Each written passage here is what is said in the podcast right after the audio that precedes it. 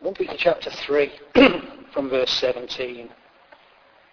Uh, I wonder what the mornings are like in your house ordinarily during the week. Um, and what I mean particularly is I, I wonder what the sort of uh, level of conversation is uh, when people are going out of the door, if you're living with other people at home. Um, what do you say to people as they leave in the morning uh, that are at home? Um, do you even get the chance to say anything because they go out the door? Sometimes my daughter's gone and I, I, she's gone and I didn't even realise she'd left. Um, but uh, perhaps it's something like, have you, have you got your key? Maybe you might shout that. Um, or have you got your lunch? Some people are nothing. Thanks, Mary. Um, or, or, or you might, uh, maybe it's something like, um, have you got your PE kit? Have you got children? Because often the kids run out the, the house without their PE kit, don't they? Um, are you going to be back for tea later? Oh, they've gone. Are you going to be back for tea? Those kinds of questions. I wonder what it is. What happens as people leave your house in the morning? What do you shout? Well, think about that, and now imagine that you're a Christian living with another Christian in, say, North Korea, where to be a Christian in North Korea is to effectively sign your death warrant, where there is every likelihood that as you say goodbye in the morning, you won't see them again. What would you say then as you said goodbye? I'm sure we'd hug them tighter, wouldn't we? We'd hug one another tighter. And what kind of truths would you want to reassure them with? If you were a parent and you lost your life, what would you want the children, your children who remained behind, to hear about your Christian faith when you weren't there to be able to tell them? It would matter, wouldn't it? These kinds of things would really matter. Well, how about verse 12 on page 860? John brought this to us last week. Maybe you'd want to say, the eyes of the Lord are on you, and his ears are attentive to your prayers. Those are beautiful words, aren't they? Gracious words in the, in the fires of suffering. Or maybe you might go to verse 14 and you'd want to say to them tenderly, but even if you should suffer for what is right, you will be blessed. So be compassionate and humble. Do not repay evil for evil. This is what you would want to be saying, isn't it? You will suffer for doing good as a Christian, but don't be deflected from love. That was Peter's message last week in the verses we were looking at last week. And don't be deflected from speaking about Jesus. That's the big idea this week. Don't shrink back from talking about Jesus with gentleness and respect. Can you just put the slide up for us, Joe? There's, there's, that's the headline there. That's the big idea, I think, in the verses we're looking at.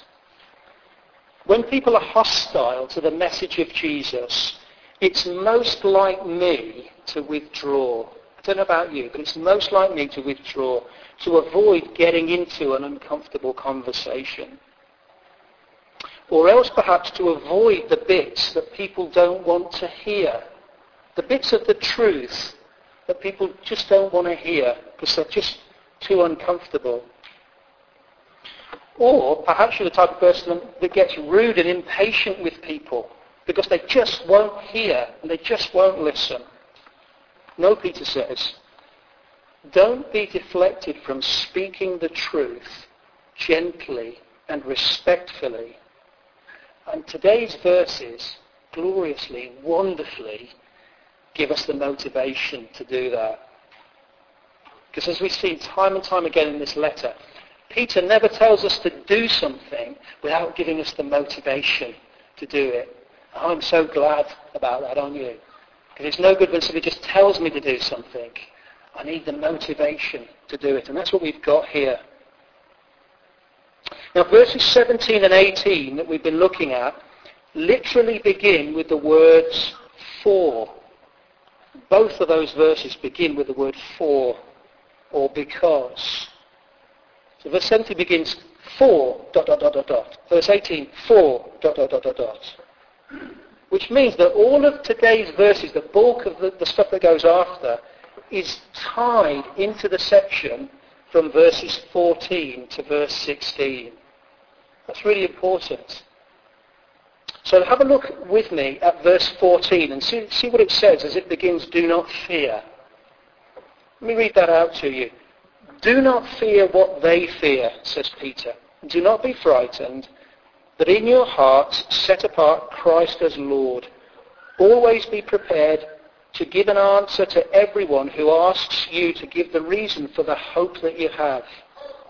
But do this with gentleness and respect, keeping a clear conscience, so that those who speak maliciously against your good behavior in Christ may be ashamed of their slander, because, verse 17, because, verse 18. So over verses 14 to 18, if you're making notes, you could write, don't shrink back from talking about Jesus. That's what you could write over verses 14 to 18. And over verses 18 to 22, you could write because, dot, dot, dot, dot, dot. Okay? Because. Peter says, here now are the reasons. I'm going to give you the reasons. And so I take it because of that, every verse in this section, and the tricky ones, and there are some tricky ones in this section, and, and, I'm going to give you my view of what I think. But there are all sorts of different views, and I might be wrong today, and you might be right if you've got a different thought on that. But I take it that the trick verses and all the verses later in the section here must be saying something about that.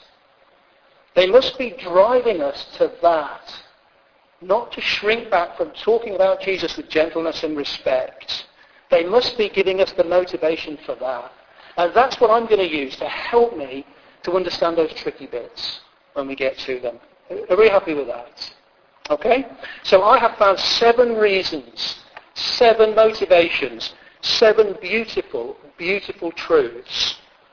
Okay? They're going to help us and motivate us to do that. And they're here, and I'll put them right at the front so we can go through them quickly. And we, we are going to go through them quickly. Number one, God wills that you suffer in that moment.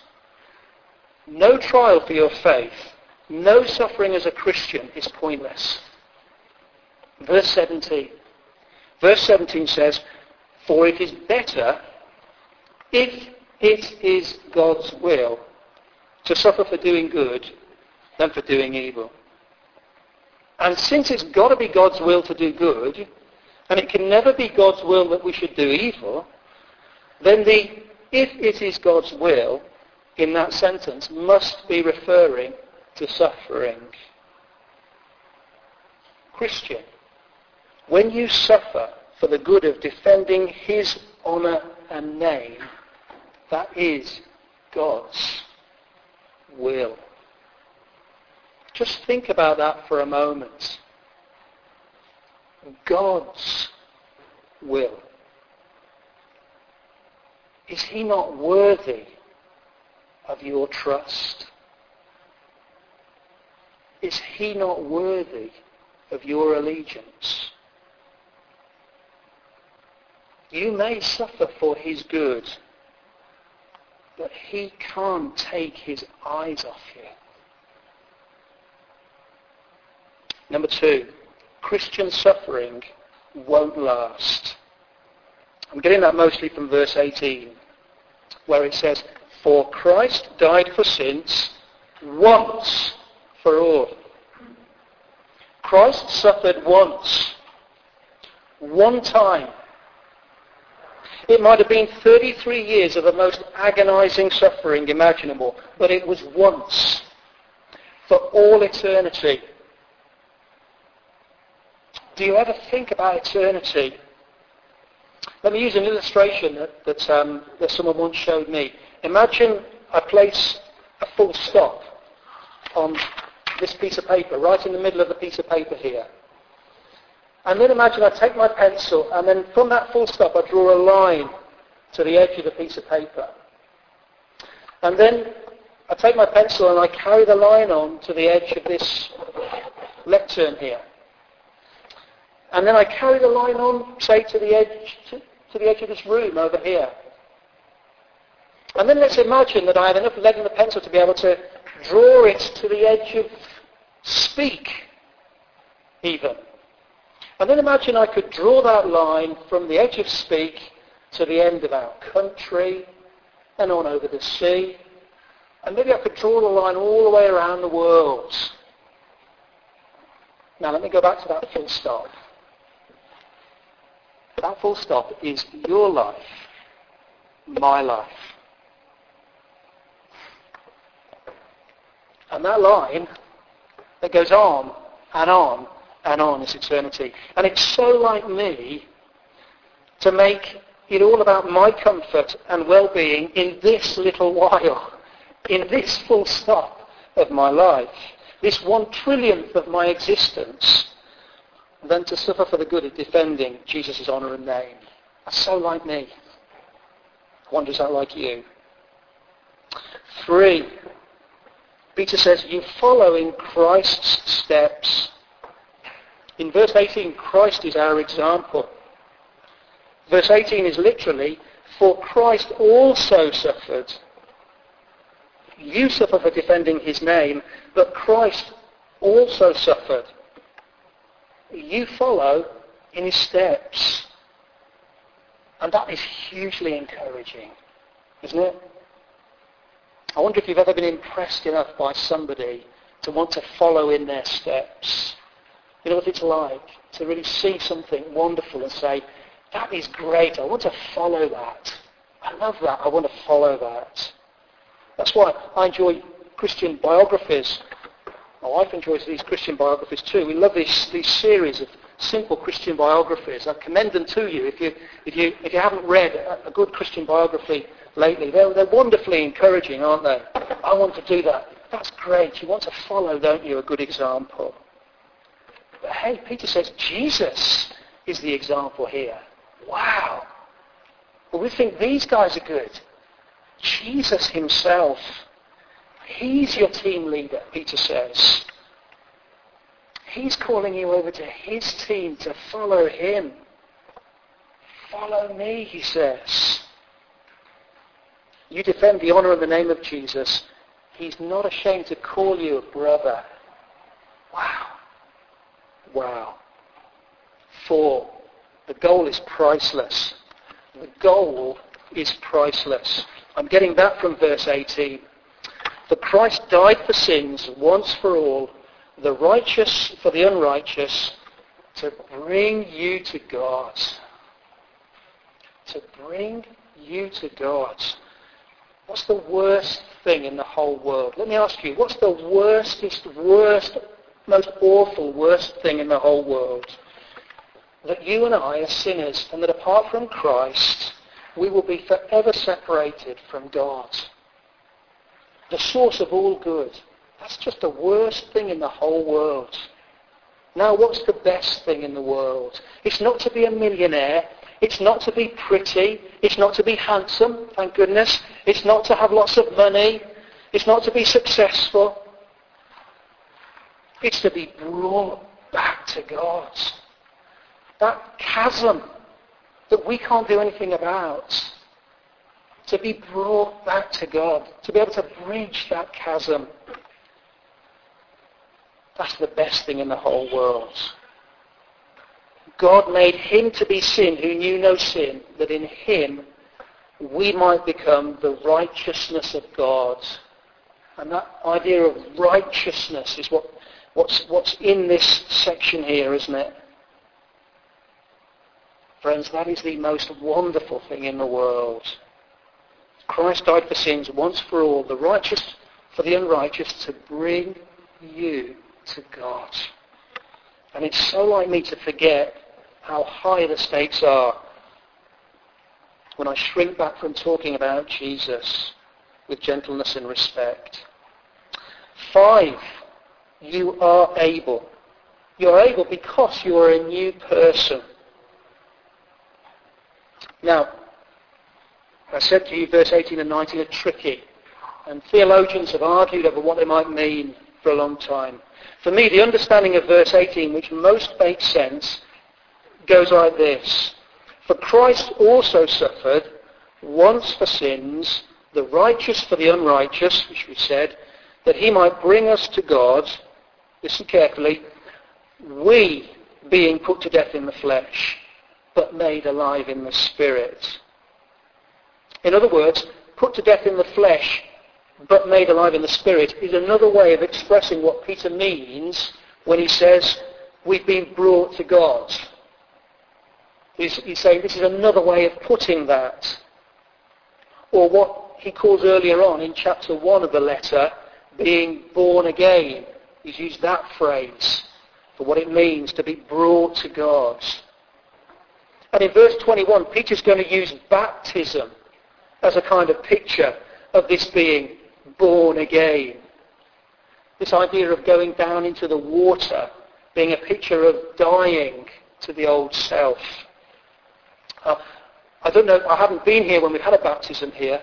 Steve, do we, am I standing on where, where normally the pool would be or something? Or what? That's what you used to do in the old building, okay. And many of you will have seen a baptism, won't you? Um, and the way that, that, people go down under the water. And I'm pretty sure that, um, unless you're keeping it from me, I'm pretty sure people come up after, don't they? I don't think anybody's ever stayed down under the water or died uh, here, thankfully. Um, we come up out of the water, don't we? Because that, that represents, that symbolizes a new life dead, going under the water, and rising to a new life in the Spirit here and now. But this time with Jesus as my Saviour and Lord. And that coming out of the water is a sign of that new life. And it may be symbolic, but it is significant. If, if you think becoming a Christian is just turning over a new leaf, then, then baptism, that sort of going under the water and coming back up, up again, is nothing more than a warm bath, really, to get dirt off you. That's what Peter says here in verse 21. Yeah, my, my, my family like baths. I'm not that keen. I prefer a shower myself. But my wife loves uh, a bath with rubber ducks and you know, the, the, what is it? Is it like a loofah? Do you know what you call it? You sort of get get the stuff off your back and everything. Um, and the bath salts. Do we still have bath salts these days, or is that very old? Well, some people in North India used to give those as presents because you could get them from the pound shop and you'd give them to Gran Christmas and stuff. Um, but that's just like a bath, and, and, and, we, we like a bath. My wife likes a bath a couple of times a day. The, the water meter and the gas meter in our house is doing a merry dance um, because of all the baths we do. But listen to me. If you think baptism or your christening perhaps will save you this morning as a kind of a, a hocus pocus, lickety split type, sort of magic type thing, well, you're wrong. You're wrong and you're perilously, perilously wrong. Because Peter said you might as well have a bath. You might as well have a bath. But that is not a picture of transformation, which arises when someone says, I'm a sinner. Jesus, you've saved me, and my appeal now to God and before the world, before everybody here, this is what happens in a baptism. My appeal to God before everyone here is that God, you would honour your promise and forgive me, that you would transform me, that you would make me new, so that with your help, being put to death in the flesh and made alive in the spirit, I might walk daily in repentance and faith with you as my Lord. That is transformation. That's transformation, of which baptism, true baptism, is a symbol. So brought to God, put to death in the flesh but made alive in the spirit, born again, believers' baptism, they're all ways in this letter of saying, You don't have to play by the old rules any longer. You've died once. You died. What are you afraid of?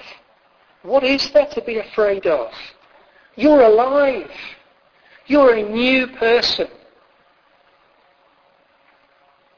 That Spirit gives life. And the Spirit tells the truth, tells out the truth. You noticed how in verses 18 and 19, being made alive in the Spirit and going out to tell the truth in the power of that Spirit are connected ideas. They're joined together. Because that new life that we have in the Spirit is the enabler. So that we can talk about Jesus with gentleness and respect. I need not shrink back from talking about Jesus with gentleness and respect because possessing the Spirit of Christ, I am able. You are able. Even if it seems hopeless. And that's the sixth motivation. Don't obsess about numbers. You think you're in a minority. In Noah's day, it was eight in the one hand and the whole world on the other. How like me to, to allow the fact that Jesus is unpopular to frighten me into silence? How like me to think that rejection and suffering for Jesus' name is something new, something that's only happened in the last 10 years? Peter takes us back to Noah's day and gives us Noah's example. We haven't got time to go in, into it in detail. But there were eight people that were saved, he says. That's the point that he's, he's drawing out for us especially. So don't obsess about numbers. When, let me ask you, when you look at the thousands of people in Speke who, who oppose the name of Jesus, what do you see? What do you see? Does it make you want to tool up and get all impatient and rude on the one hand with them? Or does it, on the other hand, make you want to just stay behind the door and, and, and, and not tell anybody at all about Jesus? Or how about it should make us say, wow, praise God for his patience. Praise God for his patience. Verse 20, praise him for his patience. Let me commend that to you. This coming week, if you look out upon people around you who oppose Jesus, don't, don't fall into either of those extremes. Praise God for his patience.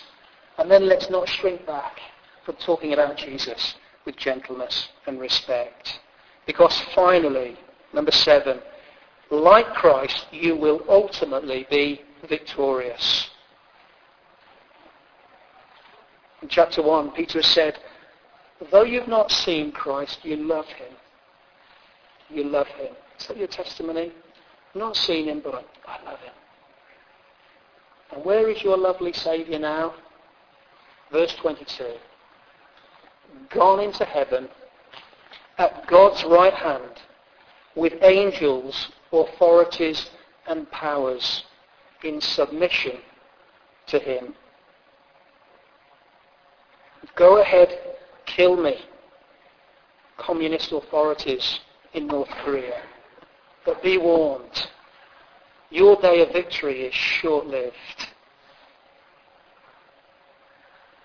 So, let's just take a step back and pause there. We've looked at seven motivations behind the big idea. Don't shrink back from talking about Jesus with gentleness and respect. And we've had to go through them briefly. You've got them on the sheet in front of you. And as I said at the beginning, I hope that you will work through those during the week. Perhaps taking one or two of them and looking again at them and working them through in your heart and in your head. Is that going to be a help?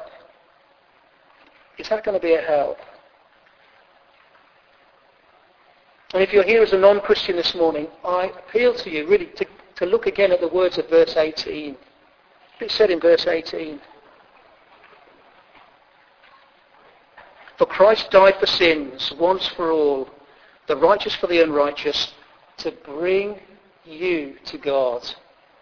That is the most wonderful and beautiful thing that we can offer you this morning the opportunity for you to be brought to God, to be able to stand here and now from this moment on in his presence, as it says in Romans, to stand in the very throne room of God and to live your life there because Christ has made a way. And we want to offer that to you. We want to ask you, if you're here and you're not a Christian this morning, grab me after. Let me show you what the Bible says about the Lord Jesus Christ and the way in which you can be right with him through faith in Christ. And if you are a Christian here, well, I want to ask you this morning to be realistic with me. When I put that up on the heading there, I wonder what you thought. Let's be honest. I am that far away from defending the name of Jesus in a winsome way, as an everyday kind of thing. I am that far away from this. Will you be honest this morning? I wonder, are you much different to me? Don't we need to hear this? Don't we need to work these things into our hearts? In fact, I would say the young people with us this morning in our secondary schools, or living in the neighbourhoods where they live, okay, and we've got a number of them in with us this morning, I won't embarrass them, I guess they know more of the force of what Peter's saying here than we do. Really. Of course, it's easy for me to avoid this kind of pressure. But they live often day to day in the heat of it. And we want to, we want to recognize that this morning. We want to bear you up in prayer. And we want to say, we, we really pray that these verses will bless you and encourage and help you. But let me, let me say to everybody, is there a desire this morning? Has the Lord given you a desire in your heart? Has Peter's words stirred in you the desire through his word here to do this? Now let me make just three brief comments and suggestions before I finish. Number one, this exhortation to speak comes off the back of everything that Peter said about doing such good in chapter 2. And I want to say to you, as I've thought about it for myself, we can all start there, can't we? Even the most timid of us can say, Christ enables me to do good. Maybe that good is my start to engaging with people and speaking, if that desire is in my heart and I pray for it and pray for it and work towards it, speaking will follow. Do you know, I didn't even know half of the names of the people that lived in the road where we lived before we moved here before. What does that say about how keen I am to talk to them about Jesus? I don't even know their names. Number two, let's demystify this idea of talking about Jesus. It scares us to death, doesn't it? Perhaps the goal should be, you know, we, we, we're talking with people. Would you like to look at the Bible with me? Would you like to look at the Bible with me? Just a short part of the Bible. Is that more optimistic? Is that something that we can do with people? Is that something we can work towards? Is that what talking about Jesus is about. And number three, we ought to be praying, hadn't we, together and for one another and with one another for named people who we're investing ourselves in because we want them to know the Lord Jesus and we want them to be brought back to God. We're to be doing that. How much are you praying with others about people who are on your heart that they might know this Jesus. Because Christian, one thing we mustn't do in hearing this word is nothing. Because after all, Jesus said, if anyone would come after me, let him deny himself and take up his cross daily and follow me. For if anyone is ashamed of my words and of me, the Son of Man will be ashamed of him when he comes in his glory and the glory of the Father and of the holy angels. One thing we mustn't do is nothing. Well, why don't we bow our heads and pray for quiet thought what we've just